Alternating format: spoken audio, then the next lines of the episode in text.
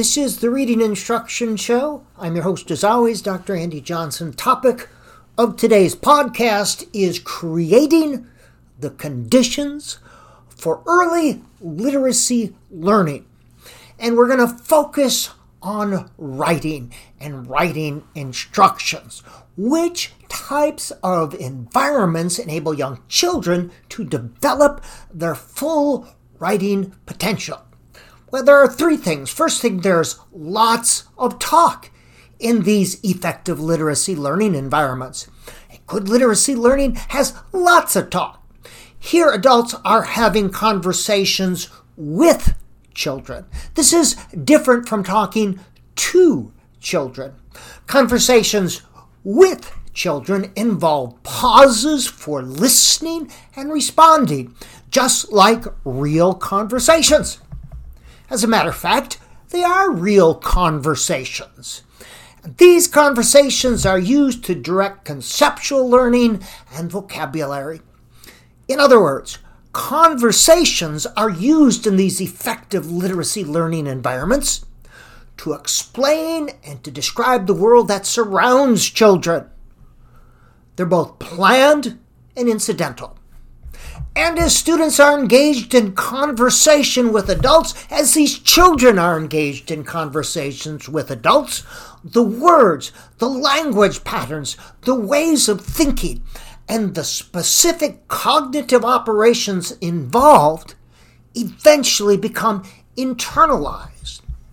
In a good literacy learning environment, students are also having conversations with other students. Like the conversations with adults, these are both planned and incidental. The planned conversations can be between pairs or small groups. Something as simple as turn to your neighbor and share an idea. Or in your small group, see if you can identify. Now, in these conversations, children are communicating their ideas. They're getting direct verbal and nonverbal responses from other students to their ideas. They're revising their thinking. They're hearing new ideas and words, and they're revising or reifying their thinking. The incidental conversation that occurs between children happens naturally as you leave spaces in the classroom. At all grade levels and in all subject areas, learning of any kind is enhanced when teachers leave spaces for conversations to occur. Social interaction enhances learning instead of just listening to a teacher blabber on and on and on. When students are able to talk to other students about the ideas they've just heard, they're able to process information more deeply and get insights from other students and engage more parts of the brain. Talking enhances learning. Also, conversation can be used to enable students to pause and process new input that the teacher has just given them. And finally, the big picture.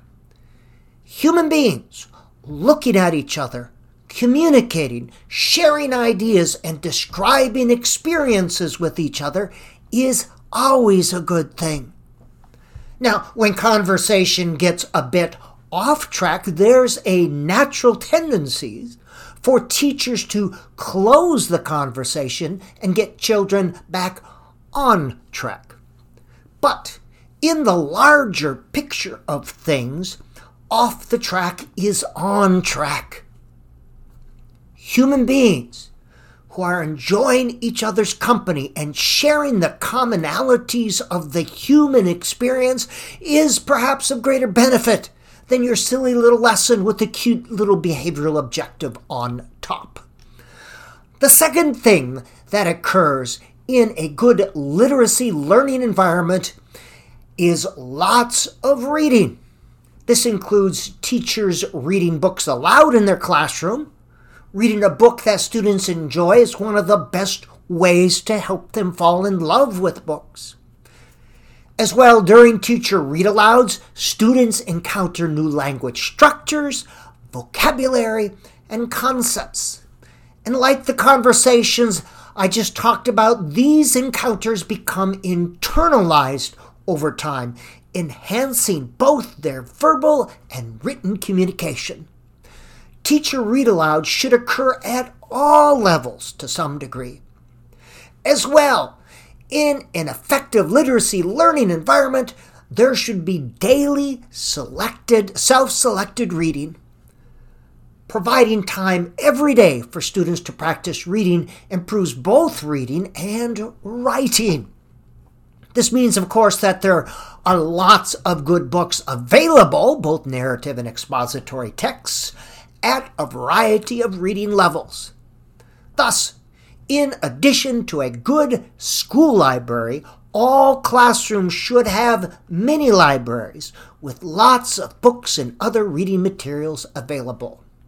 And of course, in a good literacy learning environment, students are writing every day for a variety of purposes. This could include any kind of writing done in the real world, such as letters and lists and emails and journal entries and text messages. Creating meaning with print expressing ideas, looking at the impact of word choice and sentence structure are all important in developing writers, no matter what form the writing takes. For young children and struggling writers, this could include a variety of shared writing experiences where students provide ideas as the teacher writes and sounds out words.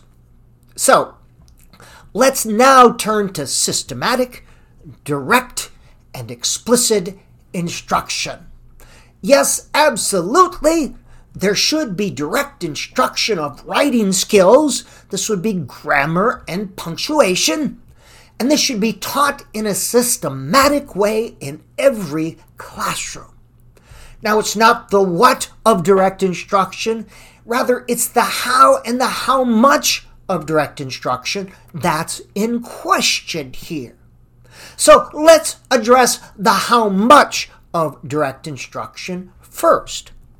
Now, Eric Jensen, the brain guy, has recommendations for the duration of direct instruction episodes. He shows that uh, students can effectively attend to input for only a certain amount of time. Students in K2, five to eight minutes at a time. That's the appropriate amount of direct instruction or the appropriate duration. Grades 3 to 5, it should be 8 to 12 minutes. 6 to 8, 12 to 15, 9 to 12, 12 to 15, and adults 15 to 18 minutes. Oh my gosh, let's go back to that K2, 5 to 8, grades 3, 5, 8 to 12. Outside of this, their ability to attend becomes increasingly more difficult and learning is reduced significantly. They can only effectively attend to input for short amounts of time. Now, this doesn't mean that your skills lesson should only be 5 to 8 minutes or 8 to 12 minutes in duration. Instead, it suggests that direct instruction within the lesson should be brief and briskly paced, followed by time to pause and process or some other strategy to get students actively involved. Good teaching is this say a little bit, do a little bit. The point is this the human brain learns best when instruction is provided in smaller bits, followed by a chance to think about or do something with that new instructional input. Pouring large blobs of blabber over the heads of students is not effective teaching at any level. Pouring large blobs of blabber over students' head does not mean that more learning is going to occur. The quality of teaching is not determined solely by what you say, rather, it's in how much students learn. Now, everybody agrees that there should be systematic instruction of certain writing subskills, all well and good. However, some have interpreted this to mean that you start at one end of a scope and sequence chart and make your way down the list in a predetermined order. This reflects a Humpty Dumpty approach. And this, of course, is silly because students are ready for different skills at different times. Now, I did a little online Googling, as I want to do, looking for different standards and curriculums that schools have adopted, and I found one. And they have some standards for second grade, all laid out first quarter, second quarter, third quarter.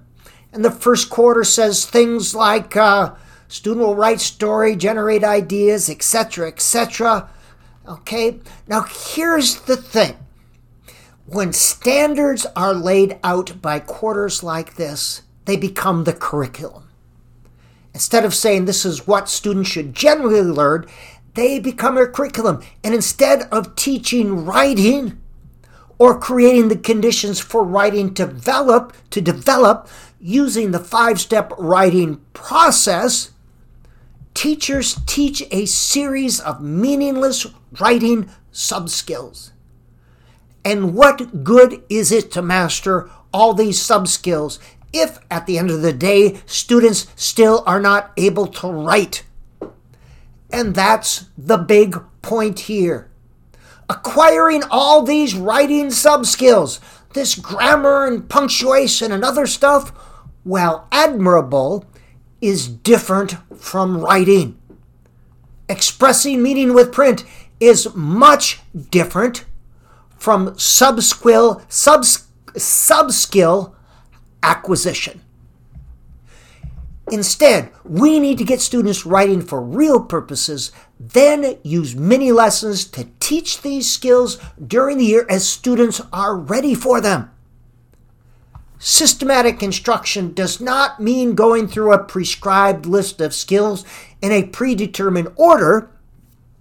Rather, it means there's some system in place for documenting when skills are taught and when skills have been mastered.